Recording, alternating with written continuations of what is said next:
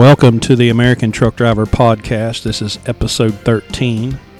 I'm your host, Chris Polk, uh, coming to you live from West Virginia. I got Dan Babbitt on the line, he's out in Colorado. Uh, we are going to talk about Landstar today. Um, this has been a subject that I have seen in social media that uh, can really um, garner some some drama from people. Uh, they, you know, people want to know about what Landstar is and and how it works. And Dan and I are both leased to Landstar. I've been here two years this month. Uh, he's been here longer than I have. So we'll get into that. Uh, both of us have leased trucks. We've been with different carriers, so we have a perspective um, on you know what's the difference between Landstar and, and another company. So first, I'd like to start by talking about some simple things that kind of lay the groundwork for us to really talk about Landstar and what it is and what it does. Um, first thing we need to talk about are brokers and carriers, and what brokers are and what carriers are. Um, you know, there there's in the 20 years almost that I've been in this business, uh, there's a natural adversarial relationship between drivers and people who are sitting in an office somewhere with a computer in front of them, not driving down the road, not dealing with the shippers and receivers, not dealing with the traffic. Um, and so it's really easy for drivers uh, and even truck owners to see brokers and carriers as enemies. Now, I've learned the hard way uh, that my attitude toward these people is solely my responsibility. I, I can't control them. I can't make them do anything that I, it, it's my responsibility to control my own behavior and how I choose to look at these people and the relationships. So, in general, in the trucking business, we have brokers, shippers, and we have carriers. Now, a shipper is pretty simple. A shipper is someone who ships some product. And more often than not, the shipper is paying the bill. So, you know, you've got a warehouse full of widgets and you need to send 40,000 pounds of your widgets down the road in order to uh, fulfill an, a sales order, then you as a shipper are going to reach out to a carrier or a broker to get that freight put on a trailer and move down the road to the destination. Brokers are people who don't own trucks. Carriers are people that do own trucks. Carriers can book loads, and many do. Uh, a lot of the big companies, Schneider, JB, have their own brokerages, and they do their own uh, brokering as well as hauling. You, your broker is a person that is just on the under, other end of a f- telephone, where a shipper can call that person as an agent and say, "Hey, I need a truck," and then that person goes and finds a carrier, someone that owns a truck, to come and get that freight and carry it down the road. Um, so it's important to understand the distinction between who the broker and the carrier are. Now, one thing that has to be mentioned in all of this is that everybody has to make a profit. Everybody has to make a living. So if you are the owner of a brokerage and you've got somewhere between one and a thousand employees and you've got bills to pay, then you have to make enough money in revenue and pay all those plus make some profit for it to be worth your while. So there it seems with people that somehow brokers and carriers shouldn't make any money. Uh, the driver should make all the money. The every the truck you know, the truck should get ninety nine point one percent of all the rate, and then the rest can go to the broker. Well, things just don't work that way. So these people have to make a living. So if you're out in the market and you've got your own truck and your own trailer, and you are a carrier, you have gone through the process to get your own DOT number and you have your own truck and you have your own trailer and you have your own insurance and you are a trucking company, then you are in competition with all the other trucking companies and you have to find brokers or agents to get you freight. The rates that you're going to earn are solely based on supply and demand. The capacity versus the volume of freight. The capacity is the number of trucks available to haul freight, and the volume is the number of loads available to be hauled. This is not rocket science. It's real simple. If there's a thousand trucks sitting somewhere to get wanting a load and there's a hundred loads, the rates are going to suck. Conversely, if there's a thousand loads sitting somewhere and there's only a hundred trucks to haul them, the rates are going to be awesome. There's no magic pill for that. That is basic economics 101. It cannot be changed, cannot be manipulated. You cannot pass a law, you cannot wave a magic wand. You cannot change that equation. That is how it is. Now, if you have a niche where you haul some type of you're set up to haul some type of specialized product, then you can be immune from that capacity versus volume, supply versus demand uh, equation. You can be immune from it because if that same thousand loads is sitting there, uh, and and there's only you know only hundred trucks, or vice versa. So there's a there's a thousand trucks and hundred loads. Well, if one of those loads has to have a special trailer, and you've got that special trailer, supply and demand just went out the window.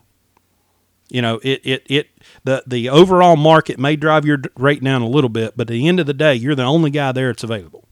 So specialization in your market is just as important as anything else as to what you're going to be able to do. All I do at Landstar right now is pull a van. I don't carry any special equipment, so I'm at the mercy of the market. Um, and I've thought about specializing, but right now I'm I'm making a living and I'm profitable, so it's really not a big deal. I, I may go flatbed eventually um, because you can. It's really easy to specialize there. Now, in general, I'm going to talk about some generalities here with the the relationship between a carrier, a person who has an authority, and an owner operator, which is a person who has a truck. Now, generally speaking, there are two ways that carriers pay trucks. One is on mileage, where they pay you a stated mileage rate for every mile you drive, and the other one is a percentage. That's pretty much it. I'm sure there are, you know, maybe somebody's paid by the day or someone's paid by the load. Sometimes you see paid by weight. But generally speaking, if you're out pulling general freight, you're either going to get paid on mileage or percentage. In my five years of being an owner operator, including the three years that I leased a truck from a carrier, I've been paid on percentage. And I prefer that over mileage because I want to ride the ups and downs. Because when the ups are up, they're way up.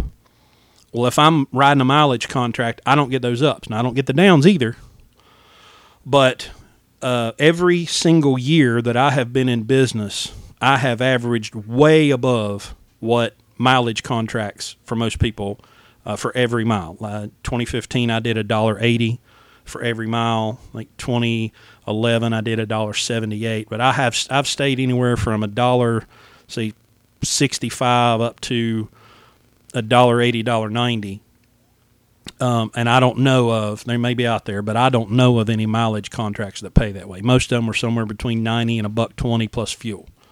Um, so uh, that that's that's pretty standard. Is you're going to get a percentage of the line haul rate, somewhere you know anywhere between 65 and 80 percent. Uh, pretty much everybody pays 100 percent on the fuel surcharge. Pretty much everybody pays 100 percent on your stop and unloading pay, or not your stop, but your unloading and loading pay, and all of your other accessorial type pay, stop pay, detention, layover, New York arbitrary, all that kind of stuff is subject to the same percentage as the line haul. So there's nothing new about that. That's it was that way with the three years that I was leased to Anderson Trucking Service, and it's the exact same way at Landstar. Only difference is I got two percent more at ATS than I did Landstar. Now, uh, if you're a carrier, uh, then you have expenses that are above and beyond a truck payment, tires, brakes, maintenance, fuel, wages. Um, and those are things that I don't have. You know, these are not costs that I have to incur as an owner operator. I don't have to pay cargo liability insurance. I pay bobtail liability and I pay for physical damage to cover my truck, but I do not pay cargo insurance and I do not pay liability insurance when I'm hooked to a trailer. Um, I don't have to pay for drug testing consortium. I don't have to pay all the you know I don't have to pay anybody to keep up with all the federal reporting compliance crap that you do when you're a carrier and all the the stacks of paperwork you've got to keep up with. Um, I don't have a building. I don't have employees. I don't have data systems beyond a, an iPhone and a, and a computer. I don't have any utilities to pay. I just I operate the truck. That's it. Now, if you are a carrier, you get your own DOT number, you've got your own trailer, You've got your own truck. Well, you got to incur those expenses as well. Um, and I've seen anywhere, you know, just watching people talk about that first year, uh, I've seen numbers as high as forty thousand dollars just for insurance your first year, and it goes down as you. I saw one guy put his up on Facebook one day. It was like sixty five hundred bucks for the year. You can't beat that. Um, but you know it, it can i've seen 25 30 35 40 thousand dollars that you have to pay the first two or three years just to get insurance as a new carrier um, obviously i mean that's that's a little less or a little more than half of what i'm what i net in a year now i could make more money if i wasn't paying on a percentage contract but i you know that's what we're going to get to here in a minute. But I just want to lay down the the uh, the foundation of brokers, carriers, who has to pay what. We all have expenses that we have to pay. We all have to be profitable. We all have to keep a certain percentage of the money. All right. So here's where we're going to start talking about Landstar. Now, Dan, if you would come in and just lay down the foundation, how long you've been with Landstar, touch on your previous experience of leasing a truck from Central and then getting into Landstar. Sure. Okay. Well, been been with Landstar uh, five years uh, this week, actually. Um, I started with Central Refrigerated, which at that time was sort of a division of Swift. It's now a greater part of Swift. I think uh, they've integrated you know, combined the two a little bit more. Um, standard lease contract is how I started. I believe it was around 90 cents a mile plus fuel surcharge. And I knew from the beginning that, you know, I was pretty much starting at the bottom and I had a long way to go. Uh, my goal was always to improve the revenue per mile while, you know, keeping the expenses down as much as possible. Um, now, even though I started with refrigerated freight, uh, I was actually I only ran that for about six months, and I was on uh, Coors Dedicated since I live in Denver, and we actually hauled beer in dry vans. So uh, I backhauled a lot of just standard van freight. So that kind of uh, you know set me up for the transition over to Landstar pretty pretty easily since uh, I pull a van for Landstar. Um, and like you, being with Landstar now, I greatly enjoy being on the percentage uh, system rather than the fixed uh, fixed rate. It it gives you that opportunity to do better than average. Um, now, I will say it's a little challenging at first to kind of get to know the system. I like to uh, use the word terrifying. My first week was terrifying. My first, yeah, I'll agree with that. I was terrified, and then after the that went away, I was just frustrated for four or five months until I got the hang of things. And I talked to a lot of new Landstar uh, BCOs, business capacity owners, as we uh, as Landstar refers to us, uh, owner operators slash drivers to the rest of the industry. Um, I talked to a lot of the new guys, and just about all of them ha- seem to have the same frustration. And you know, there is a learning curve there, but nothing, uh, nothing worth doing is is uh, is always easy. You know, um, but the the Landstar system allows you to do better than average. Some in some cases, much better than average on your revenue. Um, it also, since we don't have dispatchers, that's worth mentioning. Um, we we spend a lot of time on that load board, and some guys just don't like that. And you know, there's some guys that leave Landstar because they want to go back to the dispatch system. Um, let me, me interject. Let me interject something here real quick. You know, I use the word terrified, which is which is accurate, but that first week, two weeks, it was almost creepy in a way from from my entire career, I had a dispatcher. I had somebody to call. I had somebody to check in with. I had someone to who was always in the back of my mind that I was performing for. And I still have that. It's just different people. You know, it, it, each load, it's a different person that that I'm, that, you know, that I have to keep up with. But I didn't have that one constant guy at ATS. My guy was Jay. You know, and you know he was my guy. We, you know, I we took care of each other and uh, but it was just weird, you know, when I got done with a load and I wanted to, well, I'll just go home, you know, and I there was nobody to call and say, okay, I'm going home now. You know, I just shoved it in gear and went to the house. Right, and uh, you know, you you end up that that agent, that broker uh, that you deal with with Landstar ends up, you know, being the guy that uh, that's kind of in the back of your mind. You know, this is the guy you need to report to. Many of the agents require check-in, uh, in and out calls or emails or whatever texts. Sometimes um, some don't, but most require some kind of contact. Uh, you know, basic basic in and out time, something like that. Uh, so you do have, you know, that you're sort of checking in with them, uh, you know, uh, at, at, least at the point of pickup and delivery. It may not necessarily be every day if you're on a three, four day long load, you know. Um, but the Landstar system also allows you that freedom. You know, you can go home when you want. You can go where you want, other than California if you have an old truck like I do. Um, so you know, there. That's a, for me. That's a huge plus. Um,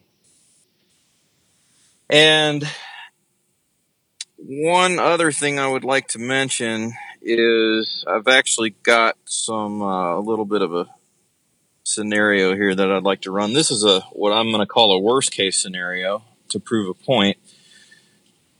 Um, the rates are down this year. There's there's no denying it. It's the whole industry. It's not just Landstar. But what I have noticed so far this year is and it took me a little while to see this big picture. Our rates are down just slightly above where they're slightly above the industry average right now. Um, let me give an example. If I want to compare compare what I'm doing now with Landstar to what I used to do with Central, which again that was Swift. Um, living in Denver here, let, I'm going to compare a beer load. Beer is the cheapest thing you can haul, pretty much, no matter who your carrier is. Uh, that's just kind of the facts of life. Cheap and so, heavy.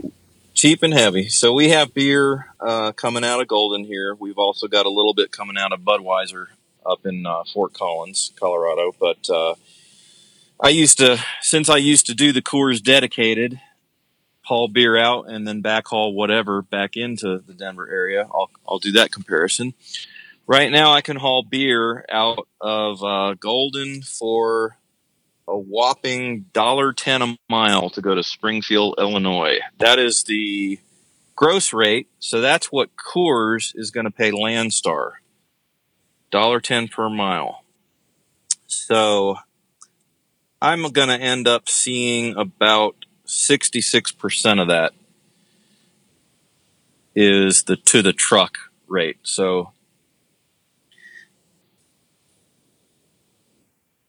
it's the low, low rate of 72 and a half cents per mile to the truck. Now, the way rates and lanes work, again, supply and demand, um, inbound freight coming into Denver pays quite a bit more than outbound. So right now I can haul loads for the gross rate of 279 back into Denver. So with my, I'll kind of skip all the math, but with my out of rate uh, or out of out of route uh, mileage, you know, the extra miles that I put on the truck going to the truck wash, the truck dealer, this and that. Uh, I like to calculate all revenue against all miles. I can do a dollar fifteen on all miles to the truck, hauling beer out and general freight back in. I can do it week after week after week. And again, the rates are this is the lowest I've seen the rates in about 10 years. Um, so yeah, hopefully we're hopefully we're near the, the floor. But even if that dollar at that dollar 15 per mile, let's compare that to when I was with Swift. Now, I don't think Swift is paying much more than when I was with them 5 years ago, Central. And that was 90 cents a mile, but let's just go a dollar a mile just to be a little generous there. Yeah. And the fuel surcharge is under 20 cents a mile, but let's do some easy math and call that 20 cents a mile. So your dollar 20 with your out of route miles and your discrepancy between real world miles versus the household good miles that everybody pays on even when they pay practical miles, it's still not uh, real. You know, it's still not real miles. Right. That dollar twenty is actually a dollar nine when you factor in the you know those things with the miles. So even in the worst of times, I can do quite a bit better uh, with Landstar, five or six cents per mile. You know, a lot of people might say, "Oh, well, that's nothing." Well, I'm I'm hauling that same freight. I'm bumping those docks ne- next to Swift and Schneider but somehow I'm net, uh, grossing an extra five or six cents per mile, while my expenses with Landstar are super low. So, end result, even in a down year when our freight rates are just slightly above average, I can still do well even on the worst case scenario. I can do better than most carriers, large carriers for sure. Now, in the up years, like we had um, in in 2014, I did a dollar seventy all miles to the truck hauling their trailer. You just about can't beat that hauling van freight. So, no. in the up years, you're way up. In the down years, you're slightly up. But if you look at the big picture over, you know, say a five six year cycle, you're going to be up quite a bit compared to any of the other large carriers. Well, um, I can throw in, you know, my numbers for right now. Um, I did uh, for the month of March. I ran ninety two hundred miles. I did a dollar sixty six all miles to the truck, and that included uh, one uh, right before Easter. Um, I couldn't find anything that I liked coming out of Boston, so I just deadheaded 815 miles home. Uh, the right. following weekend, um, I left out after Easter, and uh, I did two loads that week. Um, I went up to New Jersey, grabbed a load out of Jersey back to Winchester, Virginia, and I deadheaded 333 miles home. So that buck 66 includes, you know, my 9200 um, miles includes what almost 1200 miles that was just deadhead uh, of me just, you know, throwing it in the wind and going to the house. So um, you know, I'm still obviously, you know, January and, and February was a little rough for me. You know, just coming back off of the the engine rebuild and getting myself back into the market after having been off the board for a year doing a dedicated run. So I feel like March is the best indication of what I'm doing because I had to go out and make a few mistakes and pull a few dumb loads and and and not really do a good job and and stay at the house too much. But even in that March, um, I think I had two three day weekends. I did not run any weekends in March.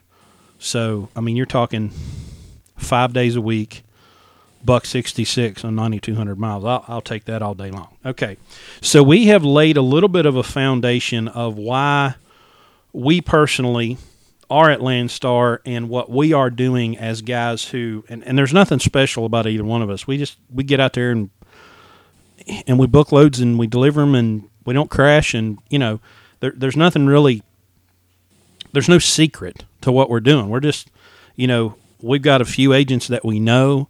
I have a few you know I've probably got five agents that I can call and tell them my name and they knew who I am and or they'll call me you know, say, hey, I see you're at such and such place. You know, do you want to load? And yeah. Uh, then there's a few of those that just call you because they're desperate to move their cheap junk, and they call, and I'm like, nah, no thanks. um, so right now, I'm gonna I'm gonna break down how the Landstar contract works as it is today. If you signed on right now, okay. So if you are pulling a van that belongs to Landstar, you get 65% of the line haul and 65% of accessorial pay. You get 100% of the fuel surcharge and 100% of loading and unloading and detention if you wait for it. Uh, if they pay you detention, you know, right up front, it's percentage. But if you wait on it to be billed to the customer and come back, it's 100%. And I've had detention show up six, eight months later. You know, matter of fact, when I was off with the motor, I don't know if I told you this, um, you know, I was off like four or five weeks. And so I was watching my settlements to see how much my red file was going to pile up.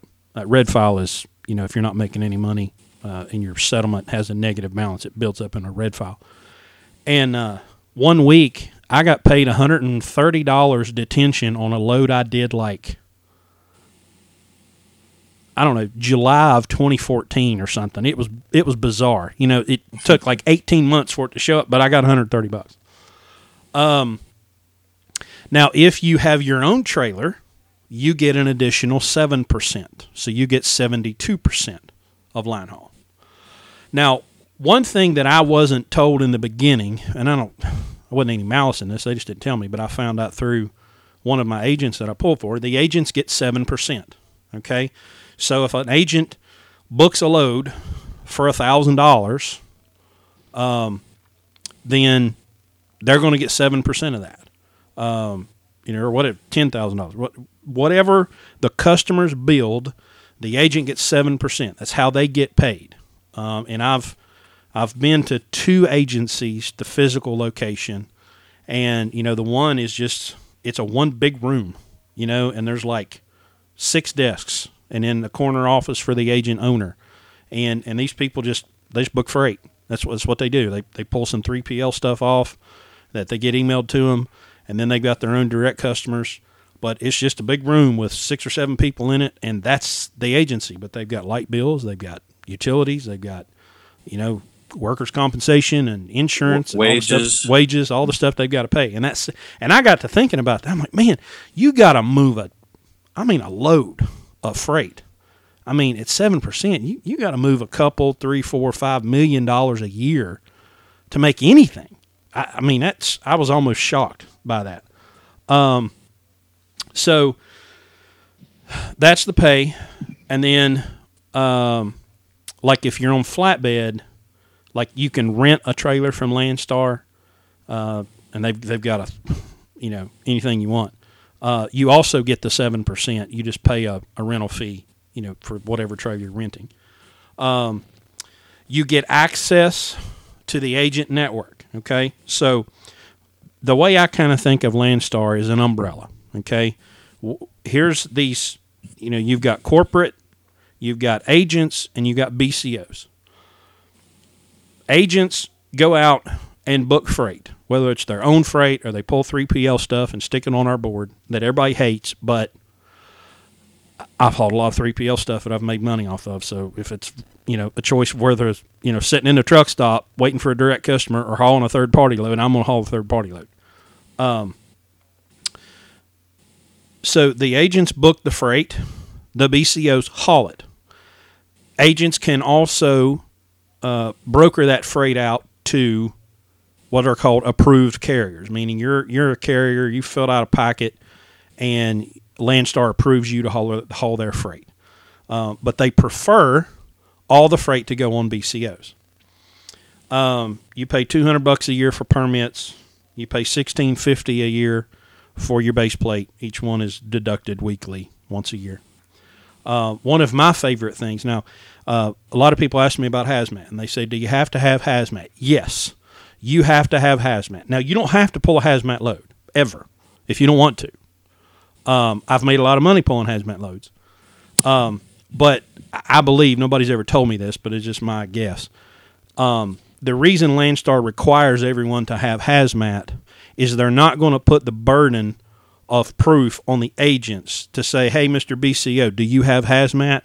And then let a has you know let a BCO that's desperate for a load lie to them and say, "Oh yeah, I got hazmat," and then they go pick up a load that they're not legally uh, licensed to carry, and then end up getting in a wreck or pulled over by DOT, and then everybody's rear end is in a sling at that point. So everybody's got to have hazmat, no questions asked. Um, you have to have it. Period. End of story. But they have people in what's called the hazmat department. Now, I told them one day a little story I'm at a shipper and guy hands me the bills. Well, I always every uh, 99% of my hazmat loads, as soon as they hand me the bills, or as soon as I can get my hands on the bills, I scan it with my phone and I email it to the hazmat department so they can look at it. And I call them up. I get my little uh, return email that says we received your email, and I call them say, "Hey, I emailed some paperwork. Have a look at it." And so they print it out and they look it over and they say, "Oh, okay. Well, you're Okay, move the X, make sure it says pounds, make sure the Kim, they just look over and make sure there's no little nitpicky BS crap that a DOT officer can trip you up on on your paperwork. So one day I'm at the shipper and they have the proper shipping name in the wrong order. And she says, We need to change that because that's, you know, it should be this, but it's that. And I'm like, Okay. And as far as I'm concerned, whatever they tell me is gospel. So I go to the shipper, uh, the shipping guy, and I said, "Hey, um, I need to change the shipping name." He goes, "What are you talking about?" And I said, "Well, the hazmat people checked my paperwork, and they said that uh, the shipping name's wrong, and we need to change it so we don't get in trouble with the DOT." And he goes, "Well, I've never had a problem with it before." And I said, "Listen." We have a group of people that we keep kidnapped in a dungeon down in Jacksonville, and all we do is sit and feed them hazmat paperwork. Okay, that's all they do. That's their only purpose in life. Their only reason for existing is to check hazmat paperwork to make sure it's okay. So if they tell me this hat this uh, th- this this paperwork needs changed, it's by God to get changed. And so he he finally relented and we changed it. And so I called the girl and I told her my little hazmat dungeon speech. So every time I call them now, I say, "Well, hey, how's the slaves?" And they all laugh and because they, they, think it's hilarious. Um, but that that type of support is almost invaluable.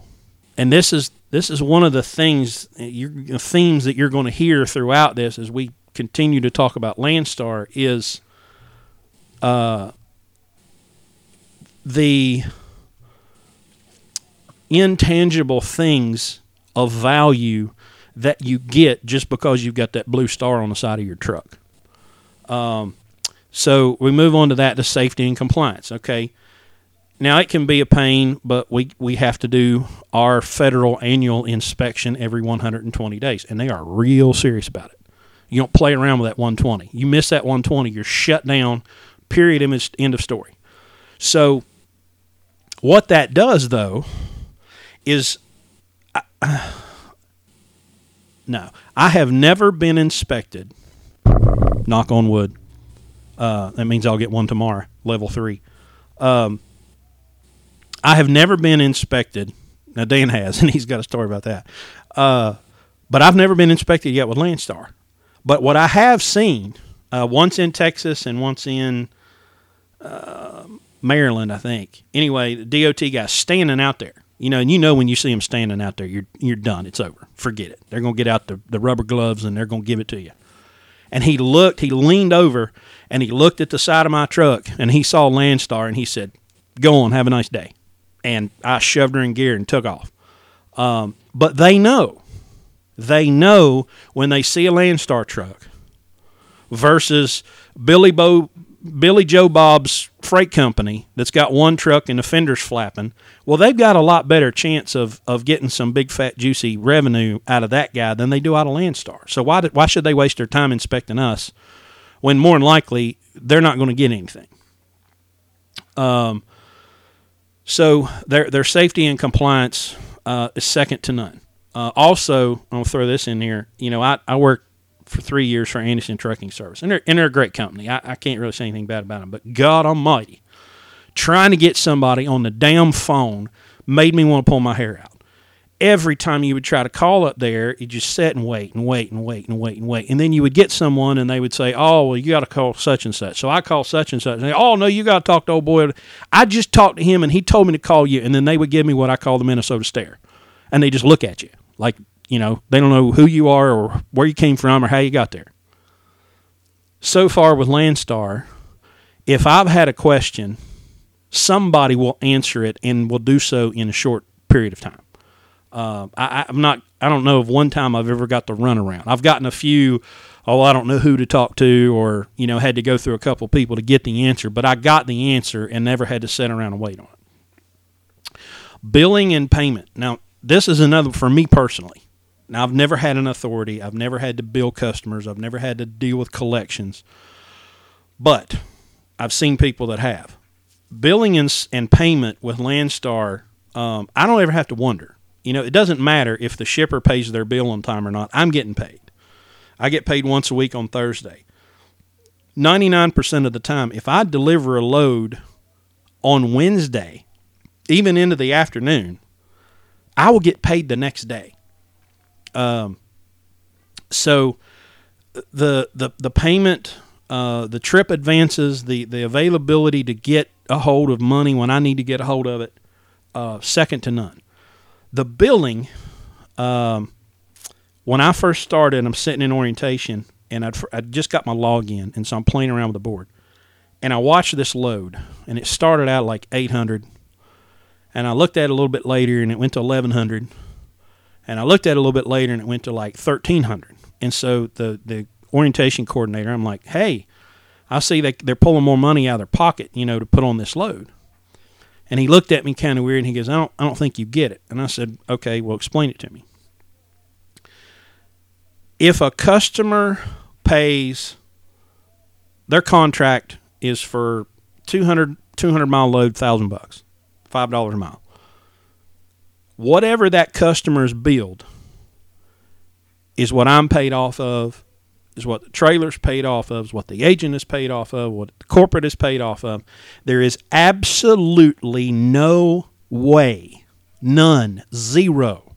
It doesn't exist. There's no possible way for a, for an agent to charge a customer one thing and me get paid something else because all the billing goes through Landstar.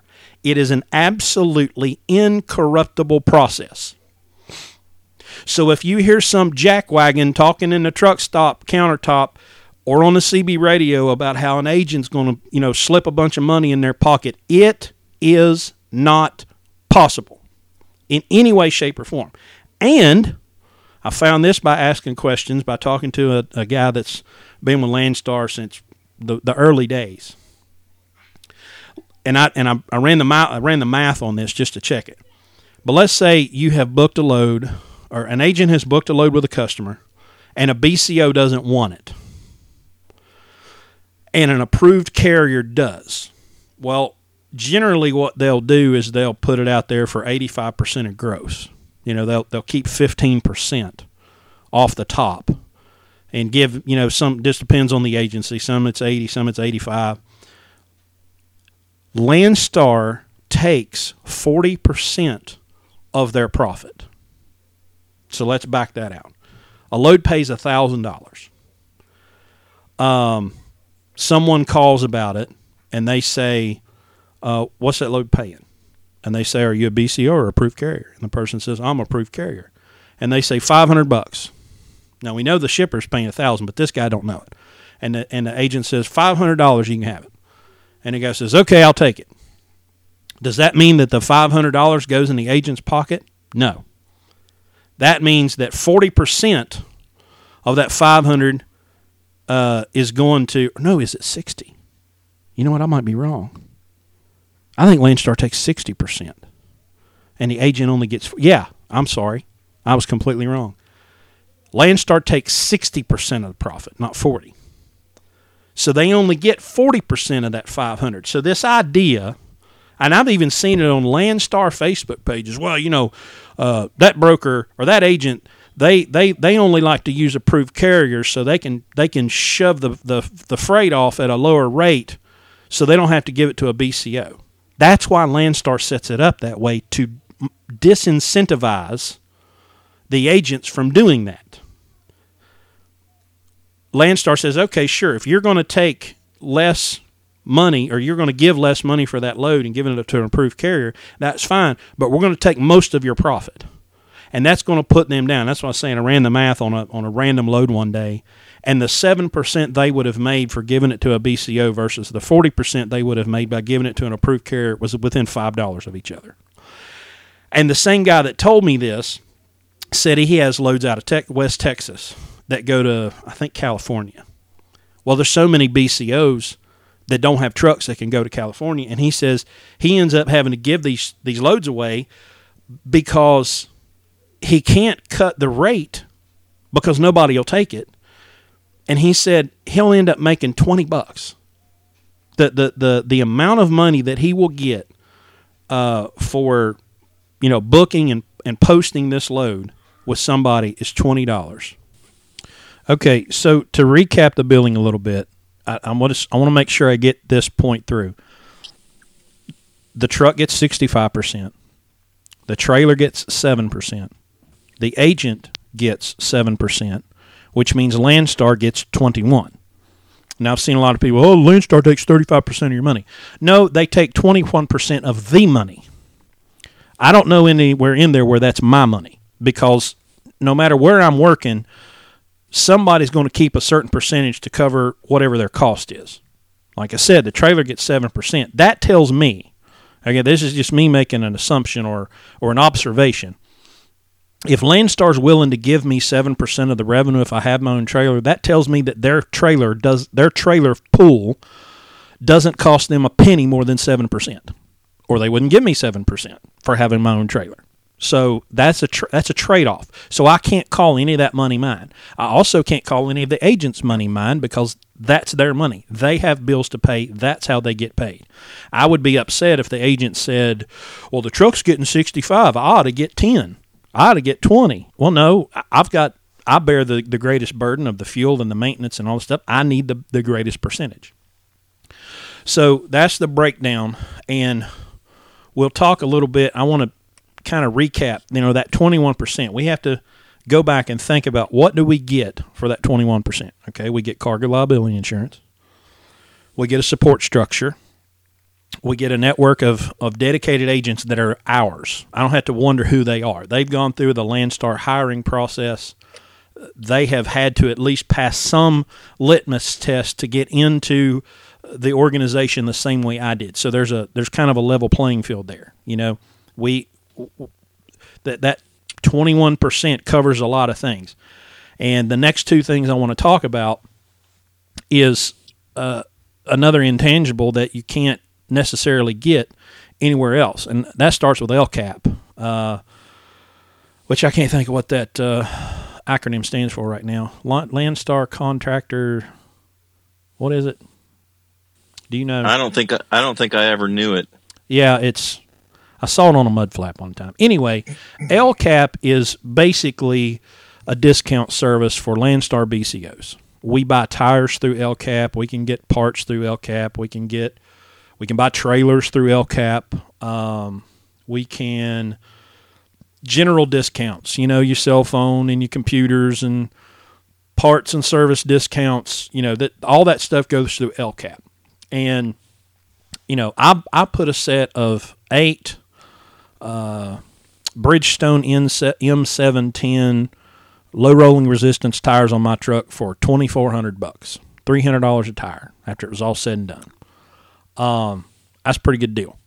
Um, I haven't really used LCAP for much more than that other than buying tires, you know. But the the convenient thing is when I went and got those tires, they they payroll deducted them or not payrolled it, they settlement deducted them. 300 bucks a week until they were paid for. So eight weeks and it was done. My tires were paid for. I went to get a set of steers, and they'll let you put you know shocks, get an alignment, whatever in with the deal, um, and then they just do a, a settlement deduction. So I don't have to come out of my pocket, you know, with cash. If I had my own authority, I'm sure there's some discount programs, national account stuff that you can buy into. I'm not sure you're going to have the, the buying power uh, that you're going to have with LCAP. Uh, another thing that has saved me uh, about four times is maintenance loans. Um, they are a little bit expensive compared to a low rate credit card, um, but I've borrowed. Well, I think the first time's like twenty five hundred bucks. Um, I think I've done that twice. Uh, I call them up, hey, I need a loan. Uh, okay, we'll call you back in two hours. They call you back, you're approved. They pull it out so much at a time for so many weeks. It usually works out to be. The last one was a little over 400 a week. I kind of wish they would have spread that out a little bit more.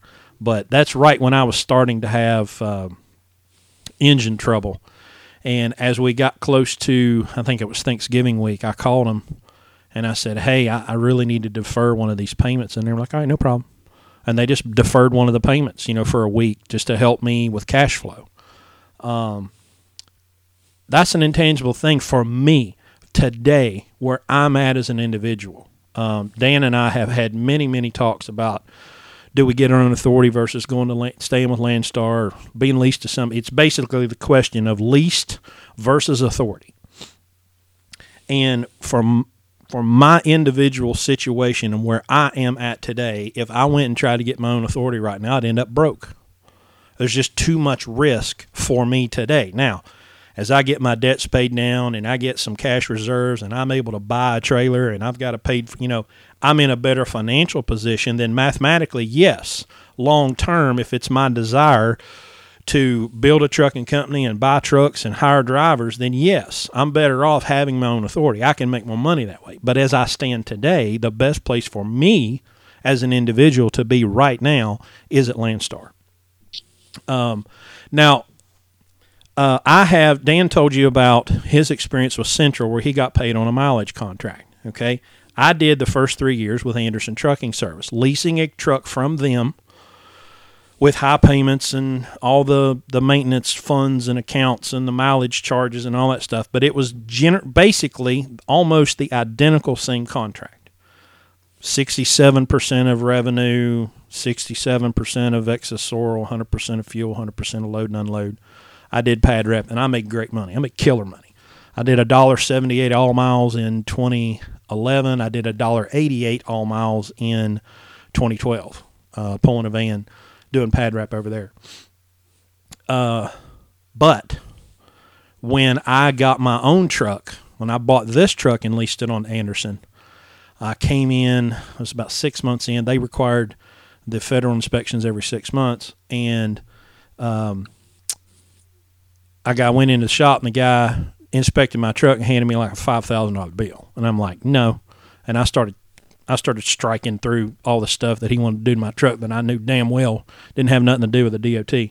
I got the bill down to like twelve hundred bucks, maybe fifteen hundred, and uh, I went to I went to ATS and I said, "Hey guys, it's uh, it's February.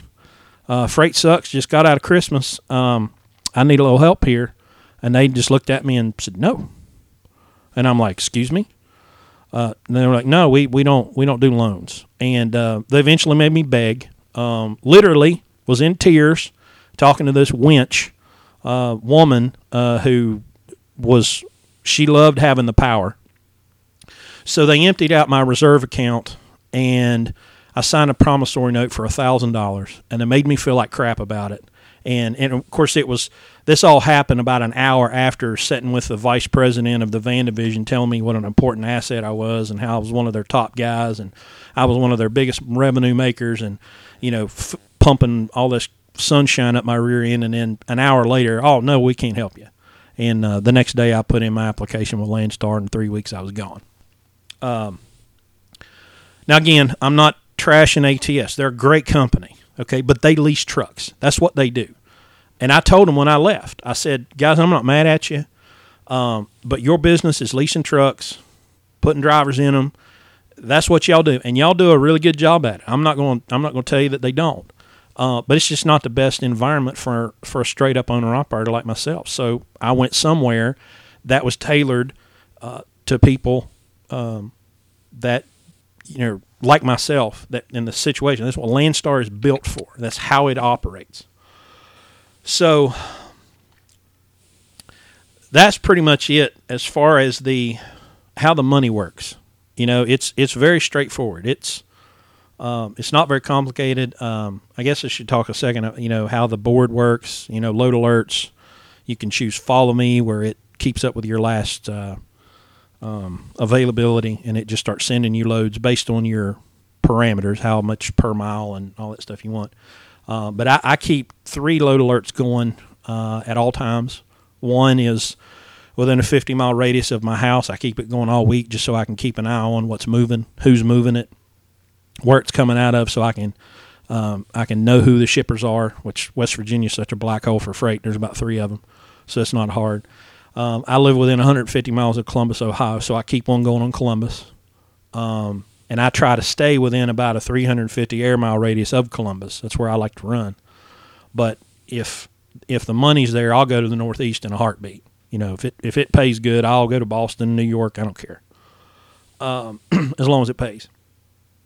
But I keep those load alerts going, and I'll you know I'll keep one that's three dollars a mile. You know, just 200 mile radius um, just so I can see it, you know. And I know if that load alert goes off, I know it's money and I know I want it. And so I don't even have to look at it. I just, as soon as that email pops up, I hit call the phone number and find out the deal.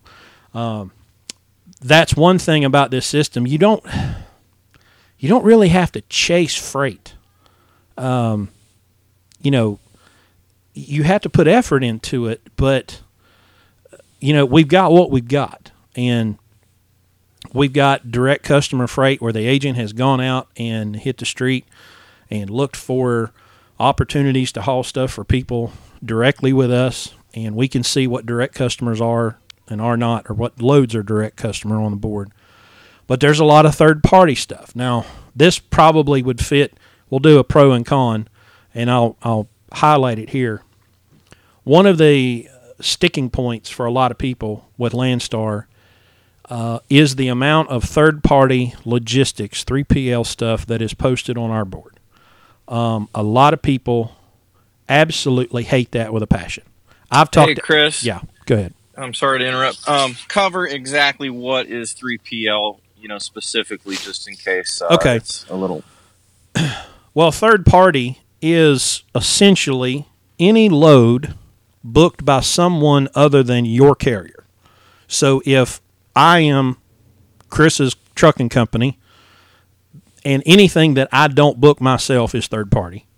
I'm leased to Landstar, so anything that's not booked by a Landstar agent is third party. So that's C.H. Robinson, that's Jones Motor Freight, that's Wooster Motor Lines, that's J.B. Hunt, Schneider, um, TQL, uh, you know, whoever, anybody who is not my company is third party. Now, and I've talked to an agent. Uh, matter of fact, I know one agent that I that I, I like to do business for. They don't have any third party. You will never find a third party load posted by that agent. The only thing they put on the board is what they book themselves, and I respect that. And I told the guy that to his face. I said, "Hey, man," because we had a little disagreement over a over a pay, and and when I called him to discuss it, uh, he said, "Look, I, these are all my customers, so th- th- you know that makes it different." And I said, "You know what? I respect that." So, um, there are people I'm sure that believe Landstar should not have any 3PL f- freight on our board at all. Period. End of story. It's a principal issue for them. And I, I, I hear where you're coming from. I really do. But you know, we've got anywhere, even in this, you know, this market, we we've got anywhere from twelve to sixteen thousand loads a day posted on our board. Um, well, if every load on there was something that our agents booked, I don't know, that number would probably go in half. You go to uh, third. I don't I don't know what exactly what the number is, but the the number of loads available for me to haul is going to go down, and I have I've made great money pulling C.H. Robinson loads, pulling J.B. Hunt loads, whoever didn't you know. I've pulled three four dollar a mile stuff for, from third party now, and I've also seen seventy five mile, uh, cent a mile junk posted on there too. But whatever, you know. Um, matter of fact, there's a there's a girl that calls me probably once every month or other month, and as soon as I see her name on my caller ID, I know it is. It's a load that loads ten miles from my house. You pull out, turn left, you go five miles, bump a dock. Usually pay six hundred bucks gross. Takes me two hours to load it, to drive from the truck stop, load it, drive down and empty it, and get back to the truck stop in two hours. If we didn't have third party loads available to us, I couldn't do that load because it's a CH Robinson load. But that shipper uses CHR for all their stuff. So, I, to me, it's just cutting your nose off to spite your face to, to say absolutely never, no 3PL. Well, okay, again, I understand the principle. But this idea that if all the third party goes away, that somehow that benefits us, I, I don't get the math on that. Um, so, uh, and let me let me do one more example. So so I'm leased. So I'm with ATS. I'm in this truck, and I go out to Phoenix. All right. Now now the way ATS worked, they did a lot of their own customer freight, which is usually specialized or pad wrap. So there's a lot of times I deadhead four, five, six, eight hundred miles to get from one destination to a to a customer uh, customer freight. So I'm out in Phoenix, and Phoenix sucks outbound. Uh, got paid real good going in there. And this was right about the time I started looking at Landstar. Well, I looked at Landstar's public board, and I saw a load that was going over to one of the Carolinas or something. So I just called the number and I said, "Hey, I'm calling about this load." She says, "Are you a BCO or approved carrier?" I said, "I don't have a clue." And she said, uh, she said, "Well, who are you with?" And I said, "Anderson Trucking." She said, "Oh, you're you're proof carrier." And I said, "Okay." And I said, "Well, what are you paying?" And she told me, and I did the math, and I'm like, "Well, that sucks." But what that load's paying is a whole lot better than deadheading 800 miles. So I had to call my dispatcher and say, "Hey, I found this load on the Landstar board. Do y'all want it? Here's the information." So I had to go through all these extra steps. Well, that's what it would be like if Landstar had no 3PL freight if we didn't have any relation, if none of our agents had any relationships with third party logistics companies, and I'm sitting somewhere and I go on DAT or truckstop.com or whatever other load board that I would also have to pay for, I'd have to pay extra for that. Well, then I'm going to have to book it through an agent because I don't, I don't, as a as a BC, I don't have the authority to book freight.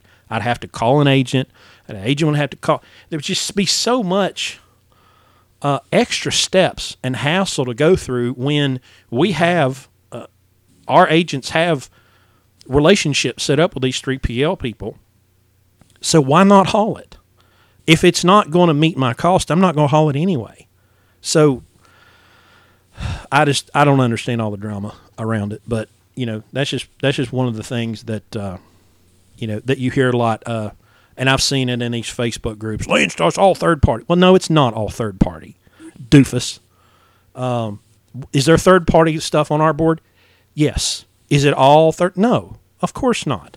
Uh, we have a lot of agents, but like Dan said before, he did the math on his own through his own experience, which is which is key here, because I've I've seen a lot of these uh, loudmouth idiots that run off at the mouth about Landstar and how bad it sucks, and they call it Landstarve and and all this. Um, and I say, well, so when were you leased to Landstar? Oh, I wasn't, but my buddy was. And okay, well, so your buddy was an idiot and a loser and probably didn't know how to run his business, and it's all Landstar's fault. So you're going to tell everybody else that Landstar sucks because your buddy, yeah, okay, I, I see how well that works out. Um, so all right, so I guess now we can get to the pros and cons, and I'll let you go. I'll let you get started there, and I'll okay. respond as necessary. Okay. Well, I think the pros we've just about covered them all. Um, the cons, some of the ones I hear frequently are again the third party party freight, and you've covered, um, you know that that's uh, that's not really a bad thing. That's a good thing in a lot of cases because it puts more loads on the board. And if you didn't have those loads on the board, we'd have a lot more trucks sitting and losing money and having to deadhead 800 miles. So, yep. what looks like a bad thing because a lot of those 3PL loads are not paying very well, you know, dollar fifty a mile or whatnot. It looks like a bad thing, but in the big picture, it's it really is a good thing. It really does make a difference to your bottom line. Yeah, a positive difference. Um, it's I only also, it's only an issue if you want to make it an issue. It's one of those things that if you're just if you're just dying to find something to complain about, okay, well, third party that that's low hanging fruit. I can complain about that. Right. Well, I think it goes back to the idea that as the truck owner operators, we've got all the expensive all the expenses. You know, we we we picture these uh, agents sitting behind a computer in their living room in their slippers, and God knows some of them are, but you know, a lot of them aren't. A lot of them are right. in an office with employees, and they've got payroll, and they have uh, monthly, you know, rent and building expenses. So, and again, like you said, everybody's got to make money. It's essential in business. If you don't make money, you're going out of business, and that's not going to help us. These are the people that find the loads for us. We need them. Um, one of the other things I frequently hear, and to be totally honest, I've frequently have said it in the past, and that is Landstar is expensive company to run for. You know that sixty five percent that uh, you know that 35% that they take well every time i think about that i have to remind myself that uh, no matter what and I've, I've run the math like the scenario i listed out earlier hauling the cheap heavy beer but i can still do better by five or six cents a mile all miles to the truck and and again that was a worst case scenario that's in the downtime oh, in yeah. the in the up years, I'm up 30, 40 cents a mile. I mean, how, where else can you do that? Um, and it be so transparent, right? I mean, let's say you've got your own authority, all right, and you're just calling, you know, Joe Broker, and you're okay. Well, it's Denver, it's beer, it's going from A to B. What's it paying? And they tell you, well, you don't know what the customer's actually paying. That's a complete unknown. With Landstar, I know exactly what the customer's paying. I, I don't right. have to guess how much the, the broker, and that's something we'll need to cover because I brought up that uh, uh, you sent me looking for brokers P and L, um, and I and I found something. We'll talk about that in a minute. But how much you know the average broker makes per load? Um, yeah. I've got some pretty fascinating numbers that I found. Okay. Well, back to the cons list real quick. Uh, just some of the ones again that you know I hear from some of the other uh, Landstar owner operators. You know, they complain about the the 120 day uh, DOT inspection you have to get on the truck. You know, it's basically it's three times a year, and some guys that's just too much. Well, me personally, that uh, helps me keep my truck in tip top shape, which I'm all about. Um, I do most of my own work these days, but another set of eyes under there, it's caught some things that, that I didn't catch before. So in my book, that's a good thing. Oh, yeah. Um, and then, you know, there's the issue with the, with the guys, the new guys that start on, just kind of getting the hang of the load board and the way the freight lanes work and, you know, why can't I find anything coming out of Florida? Well, it's there. You just need to lower that minimum uh, rate. There's a on the load board when you're searching. There's there's a minimum rate per mile, and a, a lot of guys will put that you know at two dollars a mile. Well, no, there's nothing coming out of Florida for two dollars a mile. Um, they just have to get the hang of the freight lanes and realize that stuff coming out of Florida don't pay anything, and but it it pays good going in into Florida. So Yep. it's it's all give and take, and that's just the nature of trucking. Always has been since deregulation. Always will be. Um, so I'm sure there's probably some other cons, but those are the ones that uh, I know I hear the most. So I just wanted to You know, discuss. I guess those. maybe it's because of you know the the three year experience with Anderson. Again, Anderson's a great company. I had a, I had a, a good experience there, but the the feeling of freedom that I have here because, and I remember before I ever, uh, might have even been before I ever thought about leasing or buying a truck. I heard like an advert. Might have been on Kevin Rutherford's show. Maybe he had somebody talking about Landstar years ago, and, and the guy said, Landstar is the next best thing to having your own authority without having your own authority. Well, that's the God's honest truth, because I operate essentially the exact same way that I would if I had my own authority. The only difference is I'm pulling their trailer, working in their network, and I've got their support system around me, and I throw off, you know, a few pennies of every dollar uh, into to, to to pay for access to that network, and but there's really no difference uh, in how I operate, you know, because I just I do my do my deal when I want to do it and how I want to do it, and you know, obviously, I mean, you're the shining example of that. I mean, you're a guy that goes and takes a couple three months off and do, does what you want to do and, and comes back when you're ready. So you know, you, I couldn't do that at Anderson. You know, I, I got him. Uh, I, I took two weeks off at Christmas. Um, but even then, even even after I had my own truck and was out of a lease truck, they're like, "When you coming back? When you coming back?"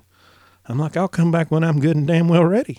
You know? Yeah, I've gone. Uh, I've gone three and four months at a time without getting a call from Landstar, and one of those times was uh, when I took the winter off. I even had their trailer that whole time, and they didn't call looking for it.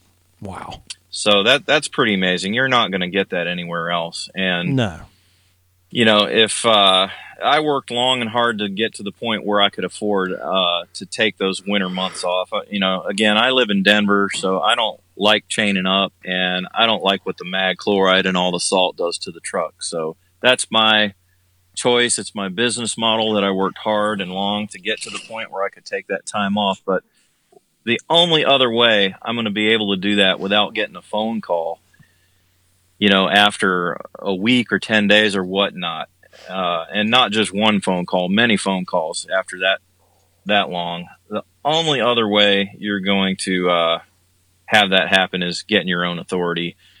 And, you know, back to that, you just said, uh, guys have told you, you know, Landstar is basically one step below or, you know, a stepping stone to getting your own authority. Well, that, that is absolutely true.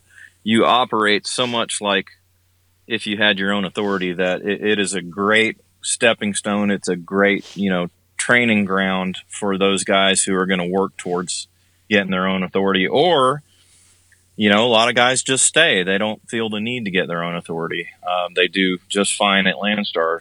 Uh, you know, some some of those guys that get into the specialized stuff, we're just talking about van freight today. That's kind of the Oh, yeah. of the barrel. Oh Um, yeah.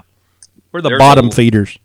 Yeah, there's a whole nother world at Landstar that you and I don't even know about. And, you know, if you can figure that out as an owner operator, you could uh, really do well. So, So another con is probably uh, uh, cheap freight, but but that's I mean everybody's got cheap freight, like you say. Um, but what I have learned to do, and, and you probably as well, is a lot of time it's about putting two loads together. A great load with a crappy load, as long as it the two of them together makes your cost, that's really all that matters, you know. Or, I mean, there's been plenty of times that I've, like I say, I've deadheaded home from Boston you know, just because there either wasn't anything coming this way, um, you know, because you learn about lanes. That that's kind of a big thing. Maybe we didn't talk about enough about that. With lanes, you know, I've noticed on the board once you get past Pittsburgh, everything stays in the Northeast. So if I take a load to Harrisburg or or New Jersey or what, everything. There's very little that gets me back into the Midwest or down to the Southeast. Um, and if, of course, if it's going any further than that to like Laredo, it's going to pay 50 cents a mile. Um, but you know, if I'm going up there on a great rate over three dollars a mile, well, I'm gonna start looking for buck fifty, you know, buck twenty, because then it's deadheading home versus having a load that pays my fuel bill, you know. Um, so you got anything you want to add to cheap freight and and uh, putting loads together? Well, pretty much you said it. You know that that is uh, a complaint I hear. You know, somewhat fairly often uh, from from other Landstar BCOs. There's too much cheap freight on the board. Well, that's trucking. All the load boards have cheap freight on them.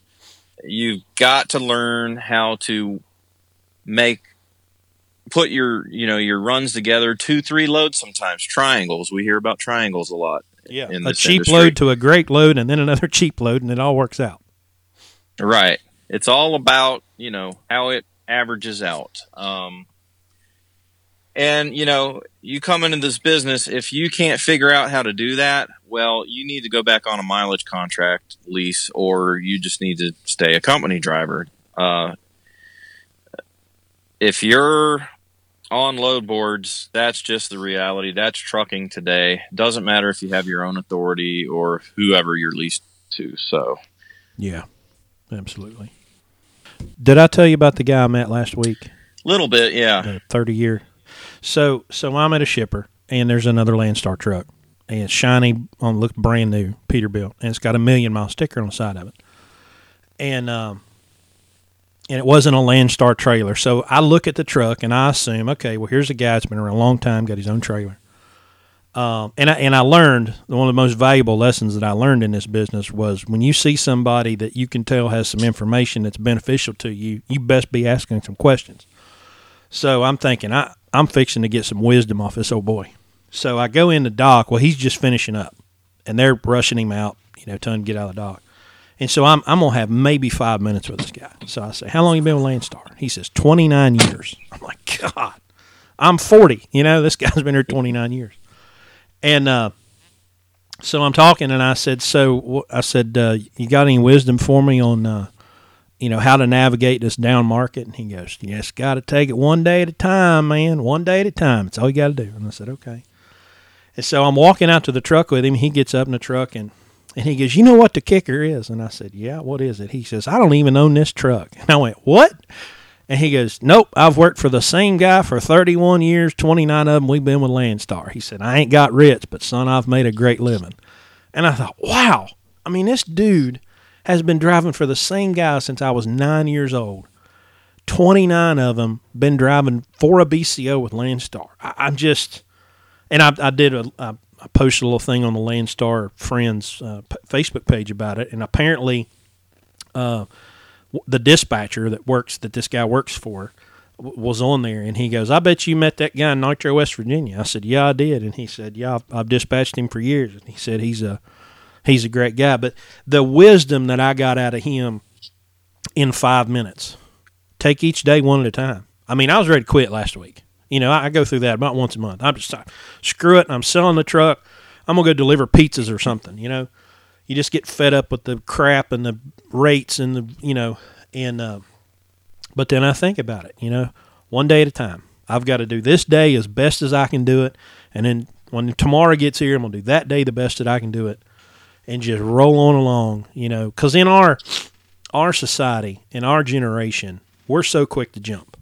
You know, we will we will turn tail and just go a completely different direction. But that's, I mean, it's kind of the way that the the economy is built now. You can, I mean, I, well, uh, our neighbor um, across the street, dude went and got a, a degree. He's an MD. He's a medical doctor. Hated it. Absolutely hated it. So he's like, you know what? I'm gonna go back to college and become a pharmacist. So now he's finishing up his. So dude's got two medical degrees basically, but he just got to the point of he was like, you know what, I, I don't like this doctor stuff. So he quit. Went back to school. Now he's going to be a pharmacist. Dude's still going to make killer money, either way. Probably better money as a pharmacist than an MD, um, or at least with a lot less headaches. So you know, I, have said in in shows before, attitude is such a big part of this. You know, and it's it's hard to stay sunshine and roses all the time because sometimes life just sucks. You know, the weather sucks and the freight sucks and the rate sucks, and you just want to go home and curl up in the bed and you know. But uh, you know, I've told people, look, leasing the Landstar is the single best decision I've made in my career, by far. I wished I'd have known to do it 20 years ago. You know, if if someone would have just took me off to the side and said, look, what you need to do is get some experience and then go buy a really cheap, ugly, DOT legal, roadworthy truck and go lease it on the Landstar versus being a company driver. And all you got to do is have the ability to keep your books, you know, to, to be able to, to track your expenses and stuff and have a decent attitude and not be a jerk and put your focus on serving the customer and you'll be fine. Uh, I'd be in a whole lot fun, better financial position today that if I would have done that. If someone could have just somehow imparted that on me to uh, to have a, a different way of looking at life. So, so we've covered pros and cons. We've covered the uh, we've covered the re- oh let me let me bring up this broker thing. So I did a little Google search and I came up with this DAT special report from 2013 sixth annual broker benchmark survey. And I figure if anybody's going to have the numbers on this stuff, it's going to be DAT. You know, they just DAT, whatever you call. Them. Uh, they they're going to have the numbers. And so this little infographic, the survey highlights, and it says uh, average gross margin for non-asset based freight brokers in 2012 was 14.3 percent. Uh, the average was 392 loads per month. Uh, gross profit per load. This one shocked me. $175. So if we think about that logically, and we take we take we put our feelings over here in a box for a second. If the average growth, and this was in 2011, 2012, all right, and, and we were booming in 2012. Things were rocking and rolling in 2012. And the average gross profit per load was $175. Um, that means brokers uh, this idea that brokers are stuffing their pockets full of money while we're all going broke is just ludicrous. It's absolutely ludicrous. Uh, I would love to see. I'd love to see this report like next year. I'd love to see what that number is after we've gone through this dip, to see what that gross profit per load is. Um, and I remember this guy. I drove for an owner operator leased the U.S. Express like 2000 2001 Great guy. Taught me a lot about the business. Taught me a lot just about life. You know, he was a, he was a military guy. Um, he had no filter. Uh, he did not uh, he did not suffer fools, and he did not uh, he did he did not put your feelings. Uh, you know, he, he didn't care anything about your feelings when he told you something. But I asked him, uh, and I knew nothing. I mean, just next to nothing about the the market trucking. You know, I, I could drive and shift and back, and that was about it. But they were getting eighty five cents a mile loaded and empty back then, and we ran a lot of miles. His, his freight or his hometown policy was run twelve thousand miles, and I don't care what you do. But if you don't run twelve thousand miles, don't go home. Don't ask me to go home if you haven't run twelve thousand miles. And that was his. You know, if the trucks ran twelve thousand miles, everything was fine. And I asked him one day. I said, "Man, these y'all making 85 cents a mile loading empty. How do you do it? And he looked at me. He said, son, there's pennies laying around all over the place. All you got to do is reach down and pick them up. But, you know, that's one thing I've said in these shows before, and, and I'll say it again. That profits in this business are measured in pennies, not dollars. Right.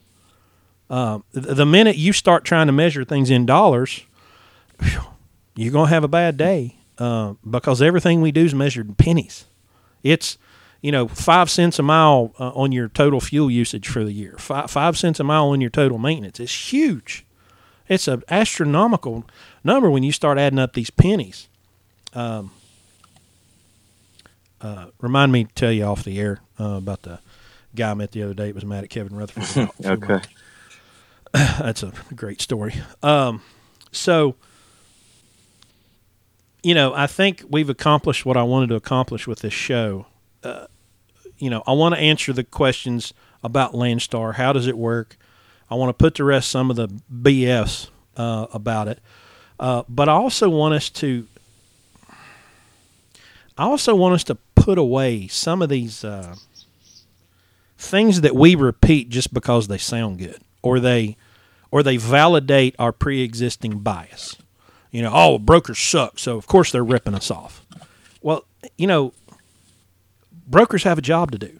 They have a they have a place in the market, um, an important place in the market. Um, I'm not even sure, man. I mean, this is one of the things we've talked about. You know, being leased with Landstar versus having your authority. I'm not sure how good of a salesman I am. I mean, let's say I've got a truck and a trailer. Am I good enough? I mean, I'm sure I could acquire it, but do I have the skill to go out and sell myself and try to get direct customer freight? I, there's guys that do it, but there's also guys that are great at selling cars, great at selling insurance, great at selling houses. Maybe that's not me you know, maybe I just maybe I don't have the skill set to be the salesman to go out and and and build that kind of stuff. I, am sure I could. I mean, I've figured out how to make a podcast. I'm sure I can figure out how to sell freight. But um, you know, that's uh, I don't know. You got anything else to add? Uh, no, I think you've pretty much hit the nail on the head on on everything there. Um, and I agree with pretty much all everything you said there. Um, I'm gonna I'm gonna cut that audio and make it a ringtone. I agree with everything you said. So I'm just gonna I'm just gonna have that on a loop. That way, every time you call me, it'll just you know. Uh, and now I'm going to have to cut. Now I'm going to have to cut all that uh, out because I banged my microphone stand. So now I have to. Oh, I thought out. that was. I thought you had a sound effect like that was a like like a rim shot, you know, for the like they do on the talk show. Okay. You know? All right. All right. Now I'll just now I'll leave it in. I won't even cut it out. Uh, yeah, there's a spring on here, and I moved my hand and I banged that spring. This this is a low budget operation. Well, here. you know, I've, I've I've pieced together enough used equipment and cords and stuff to make this thing. Well, work. it's even better now because you just got a free sound effect. Yeah. Well, you know, I down I've got a thing on my iPad. I downloaded this app that does sound effects. Uh, but that would be a complete waste of time and pretty much guarantee that our what our meager listenership would probably go away in a hurry. okay, well, I guess we'll wrap it up on that note. Um, here's the thing, guys. Uh, if you enjoy, I've gotten some great emails from people, um, but uh, I need people to share this. I need you to share it on social media, on Twitter, on Facebook.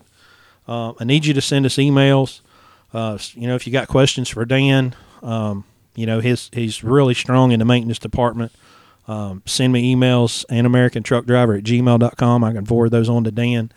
Um, you know, if you got questions about maintenance and older trucks, man, he's your guy. Uh, he's an absolute gearhead, um, and and has probably saved me ten thousand dollars. Um, you know, and and either one of us can answer questions about, you know, Landstar or just trucking in general. Um, Dan's pretty good with taxes too, so. Uh, send us your questions, but share. Please get this out. Um, share it with people. Uh, send us emails. Give us feedback. Let us know what you think. And with that, I think we will call it a day. Uh, hit me up on uh, Facebook, facebook.com slash an American trucker. Trucker. Good grief. I don't even know stinking website. How dumb is that? Facebook.com slash an American truck driver. Twitter.com uh, slash trucking czar. I'm on uh, Instagram, An American Truck Driver, and the email, An American Truck Driver at gmail.com. We'll see you next time.